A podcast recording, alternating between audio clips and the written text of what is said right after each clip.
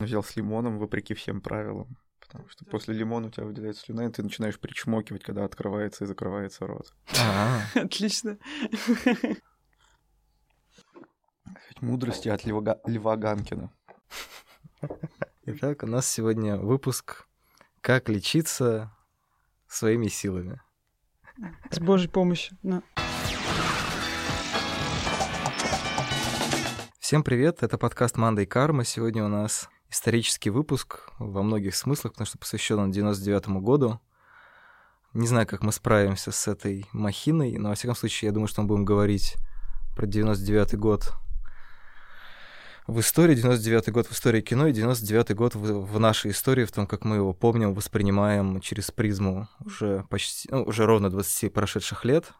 Я думаю, что это такой неплохой новогодний выпуск, потому что под Новый год тебе хочется вспомнить что-нибудь хорошее, по последним сводкам, 99 год — это одно из самых хороших вещей, которое случилось с кинематографом за последние годы, а может быть и за всю его историю. Значит, распаковывать этот огромный подарок сегодня будут со мной Женя Шабынина, кинообозревательница кинотеатра.ру. Привет. А, Володя Лященко, кинокритик. Привет. И я, Лёша Филиппов, редактор сайта кинотеатр.ру и сайта журнала «Искусство кино». Обычно я предупреждаю о том, что в подкасте есть спойлеры, хотя, честно говоря, всегда очень иронично напоминаю об этом, когда речь о каких-то старых фильмах, тем более, когда речь о целом годе. Ну, возможно, могут быть такие спойлеры. Спойлер, в 99 году кто-то из наших слушателей еще не родился. Второй такой технический момент. А, мы записываемся в студии сервиса аудиокниг Storytel. Спасибо им за это, то, что будете четко слышать наши спутанные мысли про 99 год. Потому что я вот вижу по глазам и как бы вижу по своим каким-то ощущениям, что это такая большая тема, и мы как, как будто, мы вроде как немножко готовы, мы не до конца, мне кажется, поняли, зачем мы здесь собрались, я-то сам до конца не знаю, чем все это закончится. А, не знаю, нужно ли как-то проговаривать мотивацию, почему 99-й год, почему вообще мы сейчас его обсуждаем. Может, Кстати, потому, можно начать просто с главного спойлера сразу. Да. В шестом чувстве Брюс Уиллис мертвый.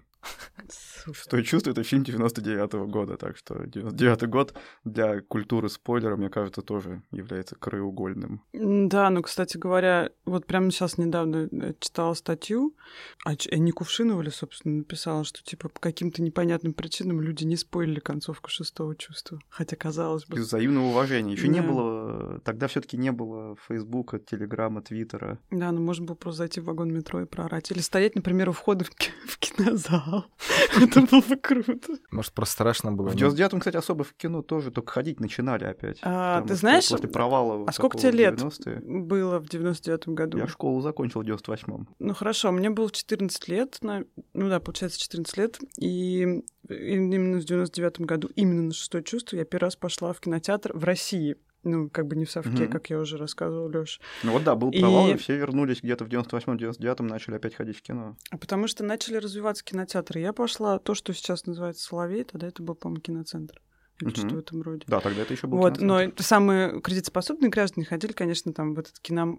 Как этот киномир? Кодек киномир. Кодек киномир, который я ни разу никогда не была. И в Пушкинске, ну это прям вообще просто шик был. Это, да, он еще не как мюзик-холл uh-huh. существовал, а как кинотеатр очень крутой. Но вообще-то, на самом деле, это просто было не очень доступно, и я помню, что Например, как я слушал радио Максимум, там регулярно разыгрывались билеты в кино, и ты звонишь и пытаешься там... Или там надо было, по-моему, специально куда-то успеть прийти в Столешников переулок в какой-то магазин, сказать какой-то пароль и получить два билета на сбежавшую невесту. И мы реально этим занимались, потому что денег на кино как бы не было. И только потом уже начали ходить в кино. Ну, смотрите, с одной стороны, современность принесла нам культуру спойлеров, в том числе таких ненавязчивых спойлеров через мемы. С другой стороны, можно билеты получить за репост. Ну, как бы, есть два выигрыша, которые ты можешь получить за репост. Билеты в кино и срок.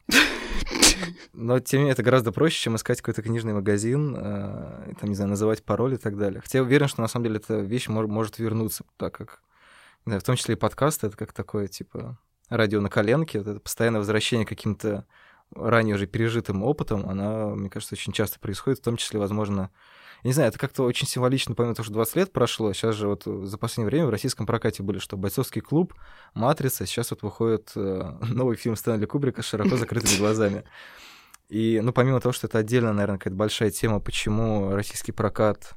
Я не знаю, есть ли в других странах вообще такая тенденция перевыпускать в прокат фильмы многолетней давности.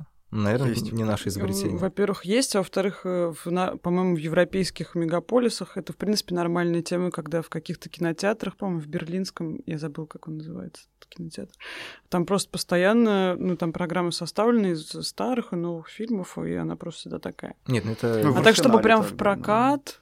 Нет, есть повторный думаю, прокат, конечно, как раз связанный с, э, еще с реставрацией а, реставрация, фильмов. Да, да. да, и сейчас очень такая популярная тема. Отреставрированный фильм 20, 30, 40-летней давности выпускать повторно в прокат. Ну, а все теперь больше этого не экранов. будет, потому что, ну, как ты железного человека отреставрируешь, я даже не знаю. В 3D будет и с запахами. Ну, наверное, да. Не знаю, я уверен, что, типа, лет через 20 можно будет сделать, ну, как бы отреставрировать тоже может быть что угодно. Ну, потому что, с одной стороны, все считают, что пленка лучше цифры, потому что там какое-то супер качество, но при этом все равно их э, реставрируют и делают еще лучше. Не знаю, мне кажется, технический бег, он неостановим, в принципе. Ты можешь что-нибудь докрутить, что-нибудь еще усовершенствовать. Я думаю, что очень интересно будет, как будет реставрировать фильмы 90-х, потому что там, не знаю, какой-нибудь не знаю, можно ли отреставрировать «Ведьму из Блэр», например. А зачем? Ну, это отдельно. Что там реставрировать? Я вот на днях посмотрела, вот вчера я пересмотрела «Матрицу». Киану Ривз такой Потом на днях... А, ну, бойцовский клуб я, в принципе... Не, не, нет, к сожалению, я пропустил прокат, просто посмотрел у себя дома. Потом бойцовский клуб я, в принципе, раз в полгода пересматриваю. Поэтому, вот, любуюсь. Ну, они же безупречные, что там реставрируют? Ну, не знаю, ну, понятно, что там не будут переделать компьютерную графику. В «Матрице» такая наивная компьютерная графика, кошмар. Ну, а все боевые сцены очень крутые все таки Ну, потому что, да, потому что это хореография в большей степени. И, ну, не знаю, про компьютерную графику интересно, что, с одной стороны, понимаю, что она такая довольно наивная, еще типа, сделанная абы как. Особенно чудовищно это в 2000-е смотрится, когда ее пихали просто везде и там оживали самые невероятные формы. Но вот я смотрел фильм как он называется, что типа «Бессмертная война богов» или как та, которая по комиксу Энки Белала с... Э, это же такой недавний относительно, нет? Не, нет, это 2001 или 2003 да? год. Там играет э, Кричман и еще какие-то актеры. Там есть э, бог гор, который спустился в там, в Париж будущего и так далее, и так далее. Там все это нарисовано, значит, такой очень некрасивая компьютерная графика, все очень так неподвижно, но в этом есть уже какой-то, какой не знаю, свой колорит. Ты смотришь, понимаешь, что, типа, да, это вот было десятилетие, когда люди изо всех сил пытались виртуализировать свои фантазии. Это уже 2000-е? Да, это уже 2000-е. Но мне кажется, как раз это происходит потому, что в том же самом 99-м выходит Например, та же самая матрица, uh-huh. которая как бы дает огромное обещание на ниве развития там 3D-технологий, компьютер, ну вообще, вообще CG, так скажем. И все начинают это опихивать, а потом уже это все превращается в огромный аттракцион. Там очень интересно, выходит не только матрица, выходит и эпизод первый, угу. Звездные войны. Да. Лукас возвращается и параллельно еще подчищает графикой предыдущие три эпизода четвертый, пятый, да, шестой да. классический, он их потом доделывал бесконечно. Ну, то есть давайте там что-нибудь дорисуем, лазерные мечи красивые сделаем. Вот что можно сделать с железным человеком, например. Лазерный меч ему дорисовать. Вот, кстати, про Звездные войны интересно. Я, э, ну, как бы у меня был маленький список фильмов 99 -го года. Я, честно говоря, думал, что я больше их посмотрел. Но я, типа, насчитал штук 50. Наверное, еще какие-то я не вспомнил просто понятно, что эта рифма между 99 и 2019, она как, как будто бы присутствует. Она не то, что прям считывается, что есть прям какая-то связь. Но вот это вот э, ощущение конца света, про которое часто пишут, там, не знаю, пишут в частности, вот мы с Женей тоже вспоминали эту книгу Брайана Рафтери про лучший год в истории кино, которая вышла, по-моему, в Америке, когда в этом году или да, в прошлом, в а у нас... Ну, выйдет... она как раз к юбилею. А у нас она выйдет как раз в следующем, типа, в самом начале года какое издательство «Индивидуум», по-моему, ее перевела. Там Андрей Карташов переводил, и Никита Смирнов э, редактировал. А вы прочитали ее? Я как раз хотел спросить. Я, вот, я читал кучу рецензий на нее и кучу статей, в том числе Кувшиновскую, ну, по мотивам чтобы, который все суммирует, в общем, основные э, его основные ну, типа, вехи. Да, мы, мы прочитали книги. книгу Рафтери, вот 10 э, мыслей, которые мы из него узнали. Ну да, достаточно он так интересные параллели проводит. Мне кажется, он по всем примерно прав. Ну просто прикольно, на самом деле, что ты смотришь на этих режиссеров, на эти фильмы, и интересно думать, что с ним произошло за 20 лет. Что вот есть как бы этот апокалипсис, а потом следующие 20 лет, которые, в общем, тоже помечены в той или иной степени тревогой, которые, там, не знаю, подчеркнуты 11 сентября, всякими более сложными э, историями в рамках отдельной, каждой отдельной страны. И ты вот смотришь, что, например, Вачовски стали сестрами, например, за эти Нет, при 20 этом, лет. При этом Вачовски спустя 20 лет снимает «Матрицу 4». А, да, слушай, что-то я сегодня прочитал, что будут готовиться. Но, по-моему, они об этом еще чуть ли не год назад говорили, и сам, по-моему, Киану вроде как или он, его Весь основной каст вернется. Уже усиль... и сильно постаревший. В 2021 году одновременно выходит, в один день выходит «Матрица» и «Джон Уик 4». Есть же фанатская теория о том, что Джон Уик и Матрица происходят в одной вселенной. Да? Да. А-а-а. Но Джон Уик как бы действует в Матрице, я надеюсь. Ну, видимо. Самое интересное, кстати, что какой бы фанат я, ну вот первой матрицы я не была, я так и не посмотрела третью. Я все собираюсь, и вот уже 20 лет я собираюсь посмотреть. Не, не 20, когда она там вышла, получается. Ну, 15. Типа. Ну, вот к выходу четвертой, видимо, будет. Да, походу. Марафон. Есть что посмотреть, или вот прям на днях, наверное, займусь. Ну вот, то есть у нас, получается, в 99 году выходит первый эпизод Звездных войн, а в 2019 девятый эпизод Звездных войн. И с одной стороны, это вроде как разные истории, с другой стороны, это история про то, что франшиза прекрасно себя чувствует. И в частности, там а, тот же Рафтери в этой книге, он напоминает, что там, самые влиятельные фильмы выходили, типа, по с ну, условно говоря, 67 по 73 что ли, год, или, или что-то в таком духе, как Нет, раз вот он, он говорит о том, что в Голливуде, типа, споры были сначала про то, что самый великий год был 39-й, потом это был 79-й, если я не ошибаюсь, все время цифра 9 присутствовала. Вот, теперь, значит, 99-й, и сейчас, наверное, кинематографу особо нечего. Конец. Сейчас конец, сейчас Опять? уже как бы эра телевидения. Нет, но на самом деле по поводу франшиз же, в том числе и автор говорит о том, что почему такой расцвет был э, кинематографа в 99 году, который вроде как обещал некую революцию, которая как бы не случилась. Потому что за всем оригинальным контентом тебе надо было идти в кино. Эра телевидения еще не настала, то есть это были всякие коповские детективные uh-huh. сериалы, ситкомы. До марвелизации кинематографа еще тоже лет 10, наверное, было. И, соответственно, ну вот, чтобы что-то классное, интересное посмотреть, тебе надо было идти в кино. Студии вкладывались э, в производство самых бешеных оригинальных сценариев по той простой причине, что даже если ты на кинопрокате не отбивался, то ты всегда мог отбиться на DVD, как случилось с бойцовским клубом, который провалился, а потом нормальный нехил собрал как бы на уже постпродаже. Ну, соответственно, просто рынок этого требовал. Производство все больше и больше и больше. Чтобы зарабатывать деньги, тебе нужно больше оригинального контента. И ты как бы готов вложиться уже ну, в любую. То это берет и выстреливает своей оригинальностью.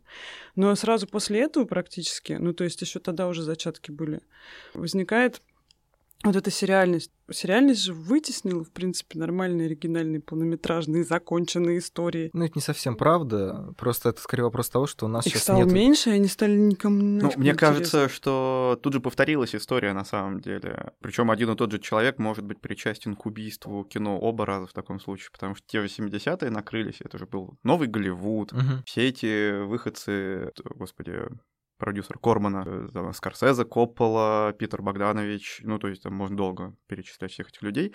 А потом э, два фильма «Челюсти» Спилберга и «Звездные войны» Лукаса, считается, похоронили всю эту волну угу. авторского Почему? коммерчески успешного кино, потому что продюсеры решили, окей, было классно, нас спасло от кризиса предыдущего то, что какие-то буйные молодые дерзкие режиссеры стали снимать про реальность, кино, которое как бы вроде не заточено было на коммерческий успех, но привело новых зрителей в залы, и можно снять фильм там за, не знаю, 10-15 миллионов и заработать 100, и это как бы супер успешно и круто для своего времени.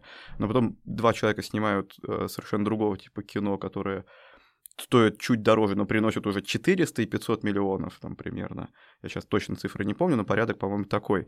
И они говорят, окей, теперь мы можем не рисковать с этими безумными актерами, не давать деньги, как Майклу Чемина, на то, чтобы он улетел в Латинскую Америку, просадил все, снял врата рая, и мы чуть не разорились. Давайте просто снимать Звездные войны, челюсти и какие-нибудь еще блокбастеры про то, как что-то упало, разрушилось, взорвалось. Именно со Звездных войн, и, кстати, Челюсти что же не один фильм, насколько я помню. Да, конечно. Начинается вот это вот, вот эти сиквелы, триквелы и так далее и тому подобное, которые сейчас расцветают пышным цветом. Ну, в том числе, я не знаю, мне кажется, сиквелы были раньше, просто в таком прям без, безумном варианте. Они, наверное, где-то в 70-е, 80-е, не знаю, все хорроры, они существуют в бесконечном количестве серий. Ну и при этом действительно это забавно, что у нас каждая вот эта вот важная точка, она теперь связана со Звездными войнами. То есть там почти полвека То есть, как бы Лукас может сейчас сколько угодно сокрушаться по поводу того, что да, Звездные войны уже не те, что он хотел, и что в них нет души. Хотя, конечно, большой вопрос, есть ли душа в первой, ну, в смысле, в трилогии с первого по третий эпизод. С четвертого по шестой. Смотря как считать. Нет, я имею в виду те, которые начали выходить. конечно, есть. Я, я имею в виду те, которые он уже потом сам снимал а, смысле, на стыке веков. Первый, третий? Да, да, не, в них. Первый эпизод, который в 99 году вышел, он уже считается, типа, самым э, захейченным, мне кажется. Даже восьмой эпизод, который... А может быть, он считается самым захейченным, и об этом Рафтери тоже пишет. Потому что появился интернет, и люди начали массово делиться своим мнением, и они начали хейтить. До того же Джаджа Бинкса, да, да, да. захейтили. Ну, раньше они ненавидели этих, как называют, плюшевые мишки-то эти. Э, Блин, да как их можно Их ненавидели? Я не, если я не путаю, мне кажется, что есть определенное движение, которое говорит, типа, чертовы эвоки испортили нам шестой эпизод. Окей, окей. забудем про этих людей. Но суть просто в том, что э, не надо забывать про интернет и про влияние вот этих fan page и так далее форумов, где люди начали делиться не только своими впечатлениями о кино, но в том числе создавать некий культ вокруг этого uh-huh. кино, что, собственно, кстати, по мнению того же Рафтри, ну, обусловило, скажем так, то, что вот мы сейчас называем 99-й год там вообще годом самого лучшего кино. Потому что вокруг всех этих фильмов есть определенный культ, созданный в том числе силами обычных зрителей, у которых вдруг появилась платформа для высказывания своих мыслей. Ну да, раньше они могли собираться где-нибудь в городе, там их было 10 человек, а теперь все эти города объединились в одну огромную сеть, это отсылка к Death Stranding, и, соответственно, у них появилась возможность а, всем этим... То есть, на самом деле, 99 год, он просто чисто технологически выглядит как такой, как называется, транспортный узел. Потому что, с одной стороны, и, и телек пошел в гору, потому что клан Сопрано уходит в 99 году, Соответственно, вот... С... Ну, прям он, знаешь, в 99-м году Телеков еще в гору не пошел, мне кажется. Но это отправная точка. По, по... Ну, типа, просто появился клан Сопрано. Но на самом деле, мне кажется, отправная точка — это возникновение сериала Lost, по факту. Ну, тем не менее, мне кажется, для того, чтобы возник сериал Lost, все равно прошло какое-то время. Точно так же, как не сразу после Челюстей Звездных войн сдох новый Голливуд. То есть это просто такой надрез там, не знаю, тот же Netflix, он возник в 97-м году, и уже в 99-м он, по-моему, там... Netflix в 97-м году возник? Да, Netflix возник в 97-м году. Боже За 22 мой. года они сделали так, что как бы уже все, некуда деваться от этого сраного Netflix. Спасибо ему, конечно, там за то, что, не знаю, Мартин Скорсезе может снимать, или кто там, кого они еще интересно. Или, не знаю, то, что Баумбаха можно посмотреть. Но есть и странные вещи у них. Ну, Володь взялся за голову. Почему? Температура. А, а... думал, ты пытаешься осознать тот факт, что Netflix с 97 -го года существует. Нет, я пытался вспомнить, за что я благодарен Netflix. Наверное, все таки за Big Mouth. Mm, или какой-нибудь Джек. Ну, да. Вот а, это тоже их производство, да? Я просто вообще уже перестала отслеживать, кто что производит. Подождите, а самый первый их оригинальный сериал — это же карточный комик. Я не уверен, что он первый, но он, во всяком случае, первый, который прям стал флагманским. Mm-hmm. Мне кажется, они до этого они наверняка тоже что-то делали. Вряд ли они начали прям с козырей. Конечно, Netflix очень осторожен в этом смысле. Ну, сейчас у меня впечатление такое, что они вообще не осторожны. Что они просто как бы вот так. Осторожно, не осторожно, но они не продлили Туку и Берти. Я все еще не понимаю, как они могли. Я даже поступить. не знаю, о чем ты говоришь. Я, я, я, так, я так и не смотрел, но это. Это анимационный сериал, э, который сделал, э, забыл, как ее зовут, как раз один из э, авторов и продюсеров Коня. Угу. Ну, это, в общем, мультфильм в стиле коня Боджека. Но... Да, но про двух птичек. Ну, классный про двух подруг. Ситком, не ситком, не знаю, как это назвать. Гораздо смелее, чем конь, мне кажется, с точки зрения анимации, потому что он прикольный и все время меняет формат по ходу mm. серии. А птички какого пола? Две подруги, женщины. Это сексизм, чувак, просто-напросто. Вот и все. Того не продлили. Ну, ну, понимаешь, да? Там удивительно, у него чуть ли не сто процентов на метакритике. Он всем нравился, но, кажется, злые алгоритмы Netflix сказали, что его никто не смотрит. И... Я же говорю, кто-то должен просто кричать в интернете, что это сексизм. Нет, там, там, ну, как бы там очень интересный произошел развод. Как-то надо это все оправдывать. Ну, в общем, общем, многие, да, затаили. Если это сексизм, то сексизм зрителей Netflix, которые стали переключать. Netflix нужны другие зрители. Да. Эти, эти зрители сломаны, нам, нам нужны другие.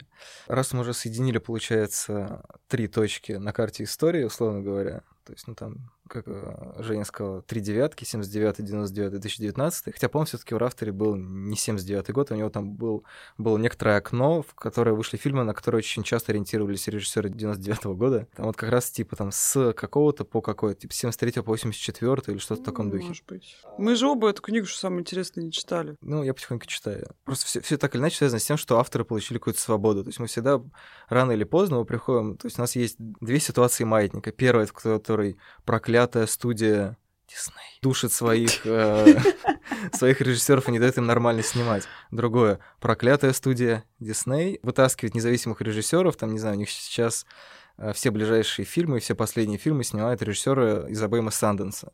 И там, не знаю, Капитана Америку сняли люди, которые до, до этого снимали фильм про то, как плохо живется белым мужчинам, которые там находятся в экзистенциальном кризисе. Там, не знаю, Райан Гослинг страдает, еще кто-то страдает. И, и все в таком духе. То есть это, в общем-то, просто два разных рыночных механизма. В той ситуации, когда у тебя отлаженная как маркетинговая стратегия перестает работать, ты такой, ага, хорошо, этот велосипед не работает, мне нужно прикрутить к нему пропеллер. И ищешь, что это может быть, стриминговые платформы, там, не знаю, независимые режиссеры, телек и так далее. То есть это, с одной стороны, воспринимается как революция, но если бы не было готовности, наверное, продюсеров рисковать и вкладываться, то, возможно, да, они не очень не рискуют-то на самом деле, потому что вот если в Новом Голливуде как раз схема была из серии «Мы берем этого Коппулу, потому что он снял крестного отца и фильм неожиданно заработал все деньги на свете, и мы его еще уговорим его снять «Крестный отец 2», он вообще-то не собирался этого делать. Ну хорошо же, что снял, да. А, не говорю про три. Дадим деньги, не знаю, людям, которые сняли «Беспечного ездока», или дадим деньги Майклу Чемина, который снял «Охотника на оленей» и тоже собрал все деньги, и, и мы дадим ему карт-бланш, пусть творит, что хочет. Опять же, летит в свою Латинскую Америку и пишет оттуда, Подожди, что я потратил 100 миллионов, и мне надо потратить еще 100. Я просто не в курсе, а он уехал в Латинскую Америку после того, как он снял «Охотника»? Да, он снял «Охотника а, на оленей», это был безумный успех, он поехал снимать «Врата рая». Э, снимал, ну, я просто не помню, это Чили, по-моему, Перу, Чили, но где-то там. Где уже пингвины начинаются. И, и это эпическое совершенно полотно, совершенно, кстати, прекрасное, но оно чудовищно провалилось, чуть не разорило студию. И тогда да, а сейчас, ну да, мы берем санденсовского режиссера, вешаем на него нашу бригаду продюсеров, отработанную схему работы, и, в общем, он оттуда особо-то не вырвется. Дальше уже получится, не получится. Проколы у них бывают, но редко. Проколы бывают у тех, кто повторяет эту схему за ними. Ну, то есть, не знаю, возьмем DC. Человека, который снял классное кино про то, как люди бредут через пораженную непонятно каким инопланетным нашествием зону, и где-то мы в тумане видим ножки каких-то монстров. Давайте он теперь снимет Годзиллу. Ну, кстати, по-моему, это лучший Годзилла за последние это много хорошая лет. Годзилла, с моей точки Подождите, зрения. это та Годзилла, где Годзилла уже хорошая Годзилла? Годзилла почти всегда хорошая. Она, по-моему, всегда положительный герой. Нет, ну, там, где, где Годзилла прям вот совсем кавай. Там, где Джонсон Тейлор, или как его зовут? И Аарон там, Джонсон. Где... Аарон Джонсон. Джонсон. И Элизабет Олсен, по-моему, там да, да, да. присутствовал. И вы забыли человека из Breaking Bad. Он там тоже был, по-моему. Нет, да, он там был. Там, там еще была Жульет Бинош, которая играла его быстро умершую жену. Ага, все, я поняла. Ну, это, кстати, реально прикольно Годзилла была. Не, который... не то, что сиквел, мягко говоря. Так. Или это был конец мысли? Ну, мысль была о том, что да, по большому счету сейчас все-таки, когда кто-то берет в студийный проект режиссера, до этого снявшего только один фильм на Санденс, все выстрелившие, mm-hmm. или где-нибудь на South by Southwest, схема риска совсем другая. Во-первых, они берут человека не за коммерческий успех. То есть тогда-то как раз выстреливали вот эти новоголливудские авторы, они выстреливали именно в том смысле, что эти фильмы были безумно успешны в прокате, и всем было очевидно, что, окей, сейчас это единственная работающая схема, которая пришла на смену пеплумам, которые перестали uh-huh. работать в какой-то момент. Вот если сейчас это, перестанут это вдруг по- работать поиск марвеловские фильмы... Блин, и, я, я так жду этого момента, когда он настанет, скажите, пожалуйста. И будет работать только кино из серии, даже, ну, не, не Джокер, а, я не знаю, кино про домработницу, которая вышла и порешила кого-нибудь. Ты про фильм «Слопис», что ли, как, как называется? Нет, Хаслерс. я сейчас выдумывал, я не знаю, что это. Там не про домработницу, но тем не менее, я так понимаю, что он хитовый, я не видел. Это который? Что-то про стриптизерш, который играет Хаслерс. Да. А, я бы, не, я ну, бы перевела бы как клофелинщица. Да, да. кстати, для русского кино это должно было, в русском прокате это должно было называться клофелинщица. Там, там ровно та схема, это прекрасно. Но это совсем другой пример, это то, что мне нравится сейчас к вопросу об оригинальных историях в кино. Так это же реальная история да, по именно. мотивам Все газетной... лучшие фильмы последнего года — это экранизации газетных э, лонгридов. То есть то, что делают в Таймс, то, что делают в Нью-Йоркере. Все лучшие, скажи, пожалуйста. Atlantic. Big Short э, Адама Маккея, который является одним из продюсеров и в Hustlers, кстати говоря. То есть, окей. как игра на понижение, да, uh-huh. про кризис. Терпеть не могу. Я обожаю этот фильм, я видел, да, что ты его ненавидишь. Собственно, тем же путем пошел Содерберг в каком-то Коппола смысле. пошла.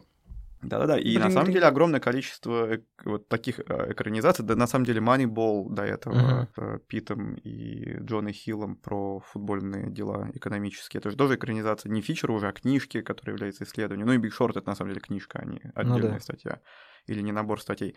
Истории, на самом деле, завались. Я сейчас прочитал три истории как бы совершенно чудовищных, просто душераздирающих и на русском материале про пятилетнюю девочку, которая живет все пять лет в клинике, потому что ее мама и папа а, с большими деньгами в какой-то момент поехали крышей, судя по всему, mm. ну, мама, в всяком случае, решили, что она неизлечимо больна. Врачи как бы с этим не очень согласны, но... Ну, это но ж Мюнхгаузен, мне кажется, ну, самое что ни на Такой, есть. да, но при этом это история, которую, если ты прочитаешь ее как статью, в принципе, если это фильм, это ну, угу. совершенно чудовищный материал. Э, На Бедузе вроде она вышла, да? Да, это статья Надо Екатерины почитать. Гордеевой, кажется. Вот, и такие статьи расследования про какие-то частные истории, которые имеют А прекрасная статья конечно, про женщину, материал. которая жила лет до 30 с чем-то, тоже, по-моему, на «Медузе» было. И она чувствовала, что она, ну, не из этой семьи, потому что просто перепутали в роддоме. А там судьбы просто ломались. У отца с матерью все пошло плохо, потому что она не похожа ни на отца, ни на мать. Ну, короче говоря, какие-то такие вещи. И ты читаешь просто эту статью и думаешь, блин, а у нас, понимаете, мы почему-то до сих пор полируем зенитки в кино. Я не понимаю, почему. Ну, сейчас, судя по всему, в Фауре те режиссеры, те сценаристы, которые умеют читать, получается, которые такие, ага, вот есть классная книга, ее можно адаптировать. То есть, с одной стороны, вроде механизм экранизации, он вековой уже, то есть классная книга, бестселлер, надо ее экранизировать. А с другой стороны... Но ну, вот литературная экранизация гораздо более Сложнее, да. старый и, мне кажется, порочный путь. Ты имеешь в виду экранизацию романов? Да, да, в смысле фикшена экранизация. А, а вот э, все, что является нон-фикшеном, это довольно круто. Ну, потому что такие истории, они во-первых, тебе позволяют определенную степень свободы, как раз, казалось бы, хотя что это реальная история, но свобода в том, потому что, что за тобой не бегает 100 тысяч, да, как бы читателей да. книги, которые будут сравнивать, потому что им абсолютно все равно. Они появятся после фильма и будут бегать и сравнивать уже после. Ну, они могут сравнивать с реальностью разве что. Ну, и это будет закономерно, кстати. Но это, между прочим, для э, объектов, собственно, твоего исследования будет, может быть, не очень хорошо, потому что интерес к их истории возобновится с новой силой, и если они, не дай бог, живы... Э... Ну, там всегда с этим проблема. Да. Ну, он как с Чернобылем. Сейчас э, женщина, которая была женой пожарника, она ждала BBC интервью. Сказала, что, во-первых, она была не в курсе, что, типа, ее историю экранизируют. Во-вторых, ну, ей это было неприятно. Она до сих пор жива, у нее никто ничего не спросил. Там еще понаехали какие-то журналисты, вспомнили про них спустя там 20 лет или сколько прошло. Любопытство ей вообще не в масть в ее-то годы. Тем более по такому грустному поводу. 30. 30 с чем-то, поверь. 35, по-моему. 35, да. Ну вот сейчас по поводу нонфикшена еще интересно, что Финчер же очень любит экранизировать нонфикшн. Он как раз тоже еще соединяет. Вот когда я говорил, что брал режиссеров, которые сняли что в 99 году, и что они снимают сейчас, с одной стороны, показательный, по-моему, пример Клэр Дени, которая в 99 году сняла хорошую работу. Просто в книге Рафтере, чем ее большой, на мой взгляд, недостаток. Нету европейских Да, фильмов. с одной стороны, mm. это очевидно. Почему? Потому что все-таки, наверное, настроения в Европе и Америке немного отличались, это разные индустрии и так далее, но тем не менее это все равно интересно достроить на примерах, которых там нету. И вот хорошая работа это очень, очень крутой, по-моему, фильм про телесность, мускулинность э, там, человека в строю, его какие-то желания. Там есть гениальная сцена с танцующим Данилованом. Очень круто. То есть ты дол- долго смотришь про то, как люди ну, практически умирают в, ре- в реальном времени от старости, ну просто потому что типа, течет время. А потом он приходит на дискотеку в такой э, рубашке, которую он как бы никогда, скорее всего, не надел, потому что она для него слишком, слишком манерная и такая. И начинает танцевать. И ты понимаешь, что просто конец света с человеком происходит. А через 20 лет она снимает высшее общество, в котором э, говорит, что ну, вообще все человечество это, короче, кучка уголовников, которые летят в черную дыру. Ну, и, нам, и нам конец. Ты, ты уверен, что она это говорит? Не знаю, мне кажется, кинематограф Дэнни довольно безрадостный, чтобы... Не то, что там нет надежды, но как бы факт в том, что люди заперты друг с другом, и, скорее всего, очень сложно найти. собак, которые съедают друг друга. Вообще, претенциозный фильм, довольно неприятный, оставляет неприятное впечатление, я тебе об этом говорила. Ну, он претенциозный, потому что, естественно, он размышляет такими категориями, как типа человечество. Но мне он скорее понравился, особенно финал, не знаю, мне кажется, очень трогательный. Ну, а Финчер, он, с одной стороны, получается, прощается с, с, со всей историей в 99 году, а сейчас в «Охотнике за разумом» он пытается разобраться, почему типа, мы все, все такие нервные, да, ну, смысле. Подожди, а с чего ты взял, что он прощается, с какой со всей историей он прощается в 99 году? Со всеми, не знаю, этими так называемыми американскими идеалами. То есть в этом смысле он прощается с историей. Ну, начнем с того, что история-то не оригинальная, это все таки Чак Паланик, и как ну, бы Финчер здесь является просто неким медиумом, который просто берет и Который оказался более заразительным при этом, чем книга. Э, книга вообще, это вот есть там два фильма, как минимум два фильма, где ты никогда не скажешь, что книга лучше. Это «На игле» и «Бойцовский клуб». Пошло обе книги мусор как бы, а фильмы шедевры. Не знаю, мне кажется, он ни с чем не прощается, он просто как раз говорит о том, что нас через 10 и даже 20 лет будет так сильно занимать и так сильно тревожить. Он уже говорит о той тревоге, которая в моде сейчас. Рассказчик, которого играет Нортон.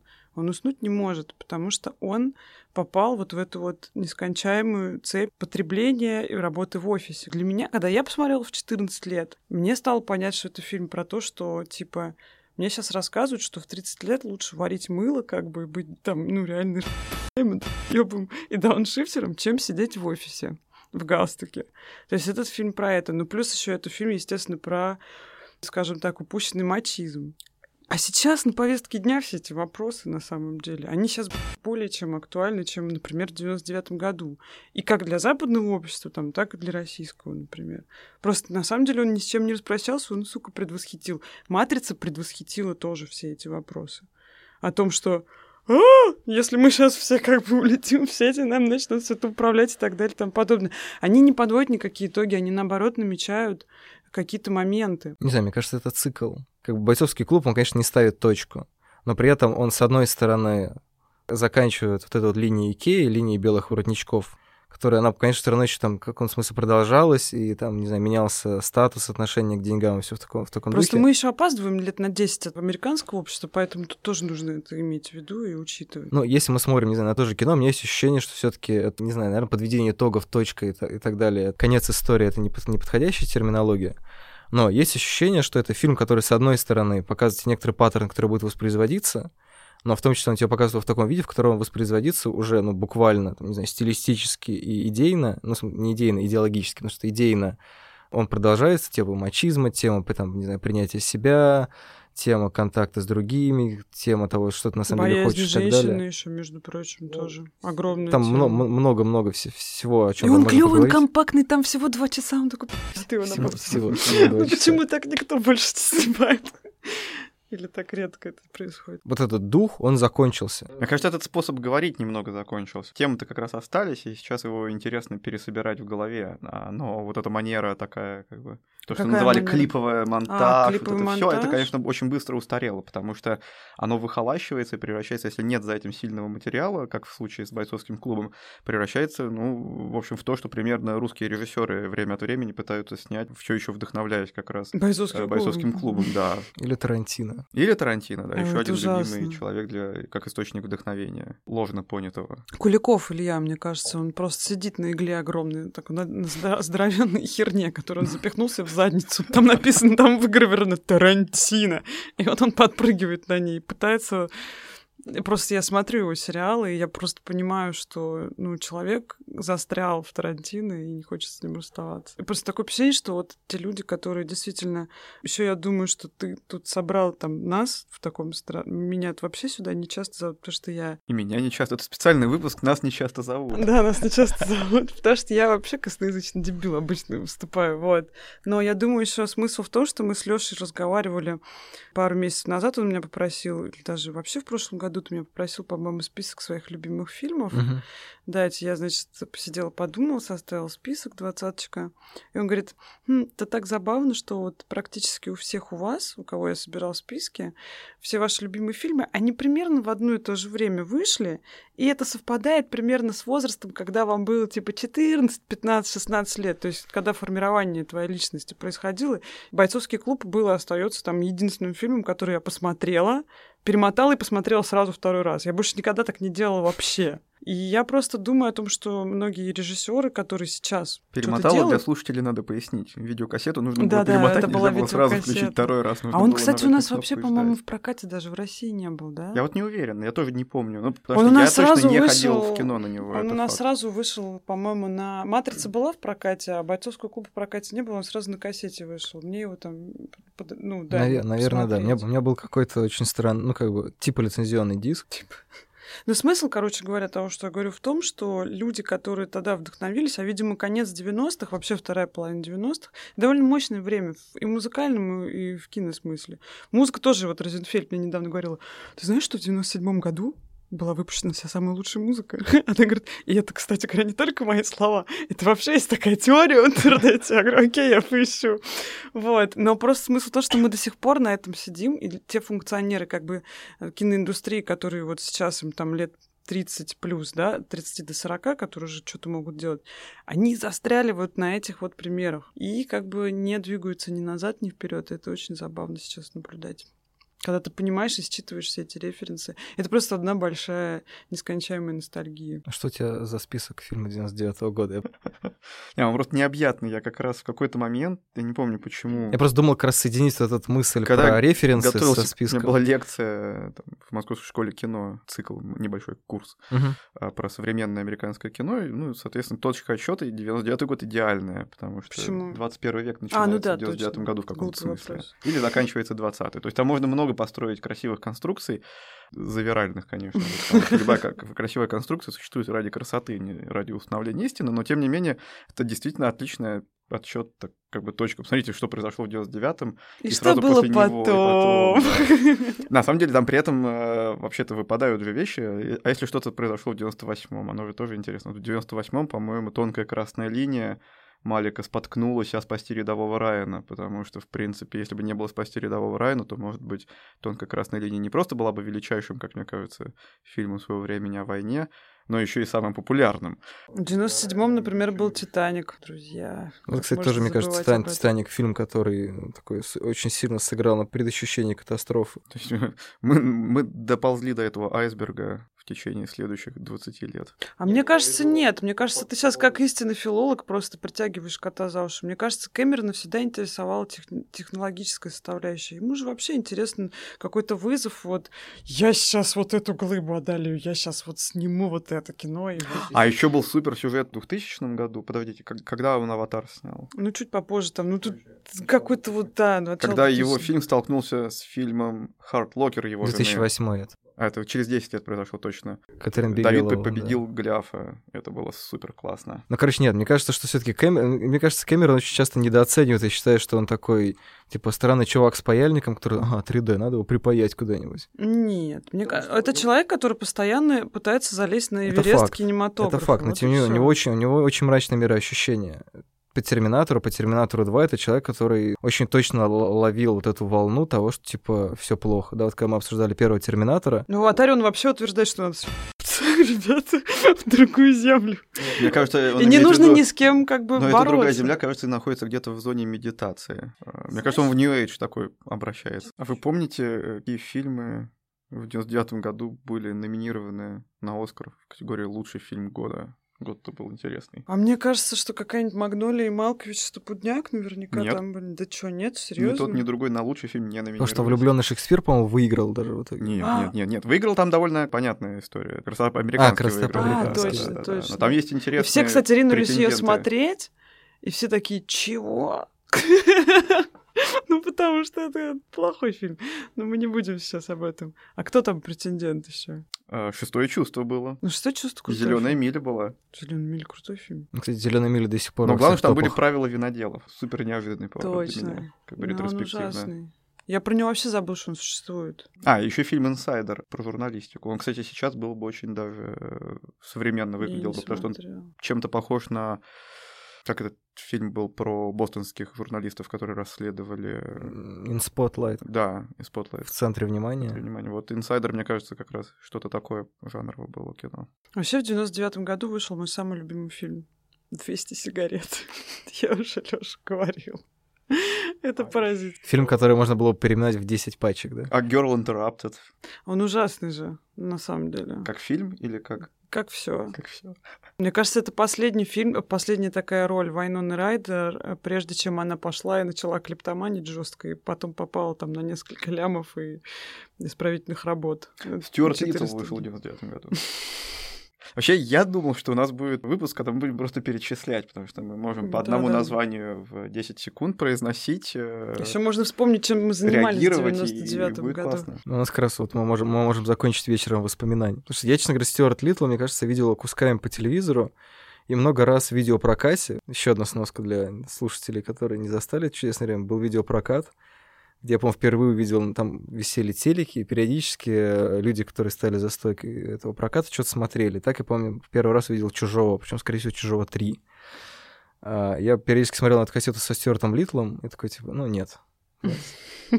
Спасибо, не надо. Вот, а еще знаешь что, Лёш, пока ты совсем в ностальгию не ударился, я вот думаю, что, может быть, кому-то будет интересно послушать о том, что, опять же, вот пока я читал статьи про Рафтери и про его книгу, мне очень понравилось, что я как-то на эти темы вообще не думала, что он говорил, что 99-й год для американского кинобизнеса еще хороший и замечателен тем, что тогда киноиндустрия национальная не особо ориентировалась на международный рынок.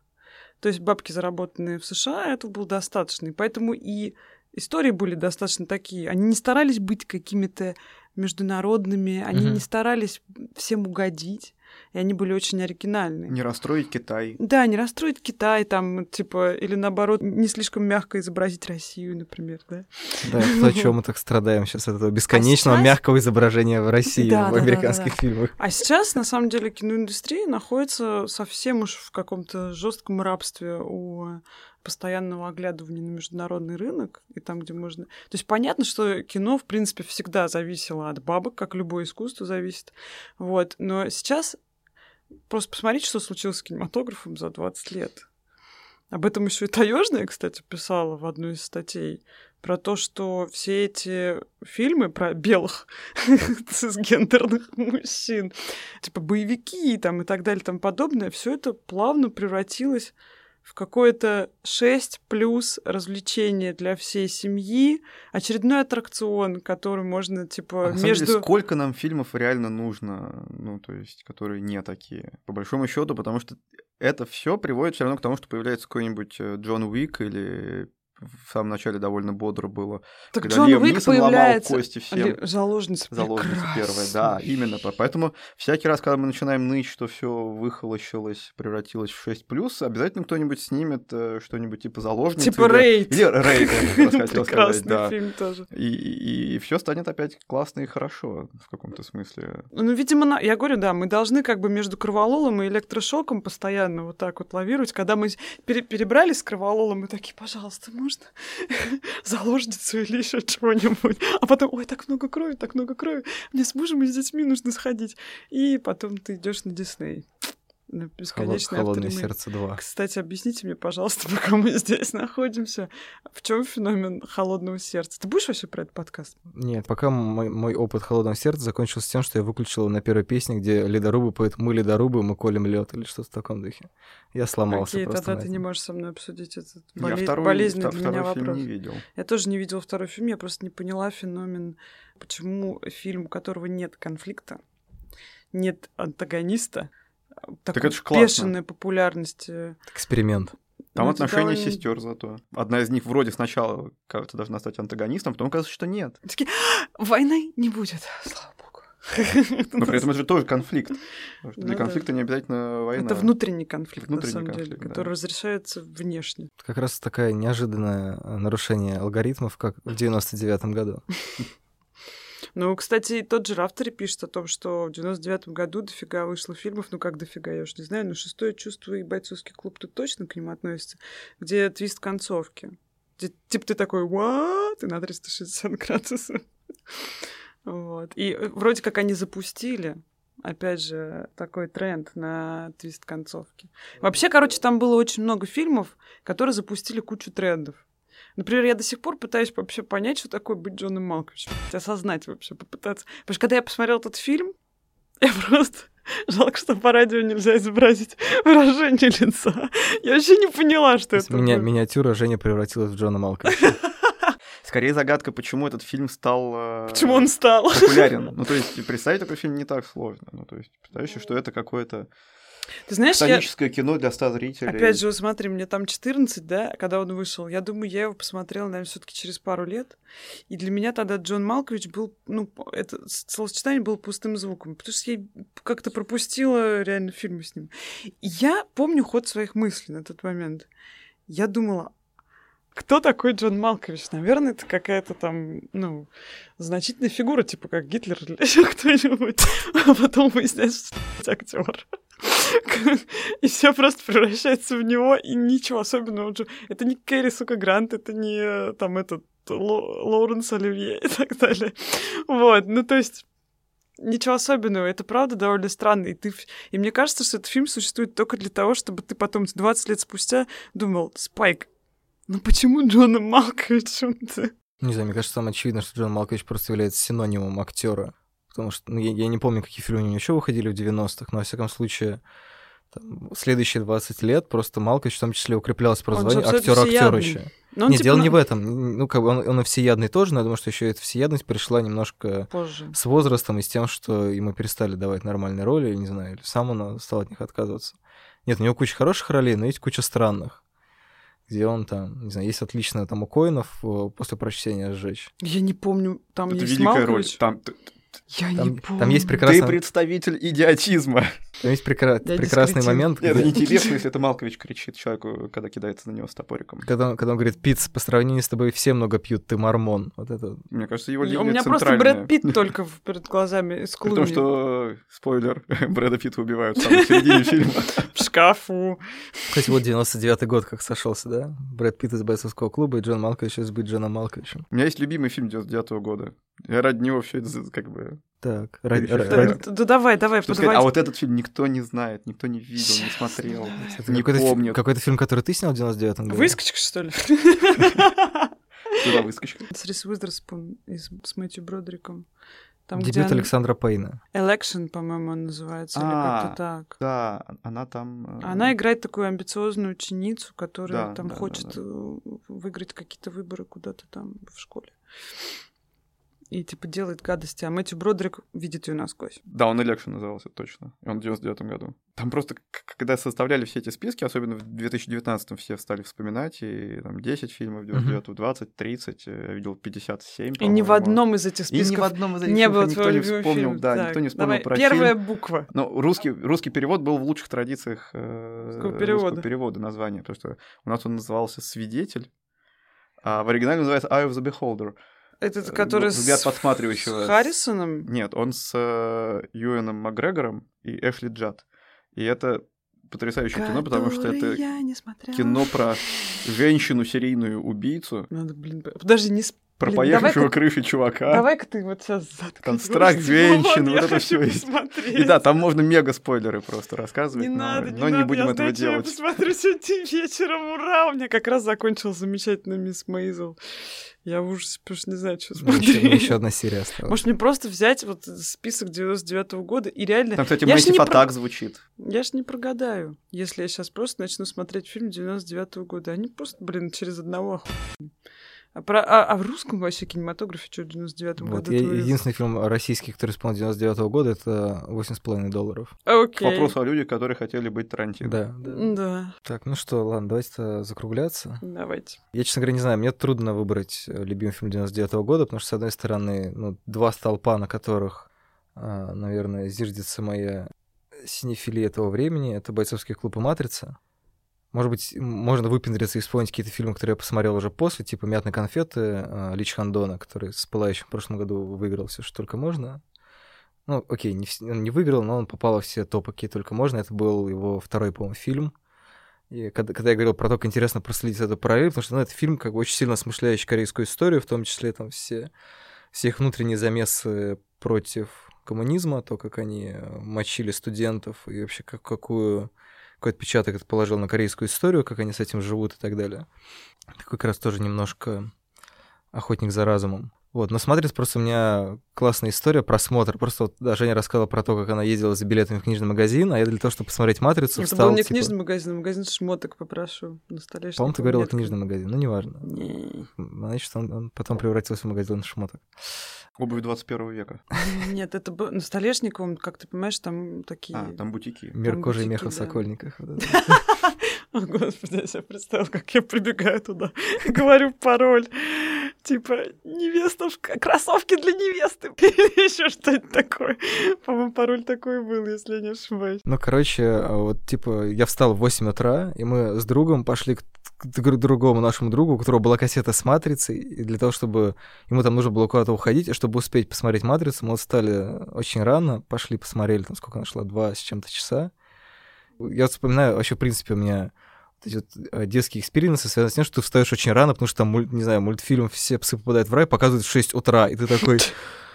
Значит, э, как бы одной рукой ты щиплешь себя, а другой типа классно, как здорово, и ты как-то это аж прищелкиваешь от восторга.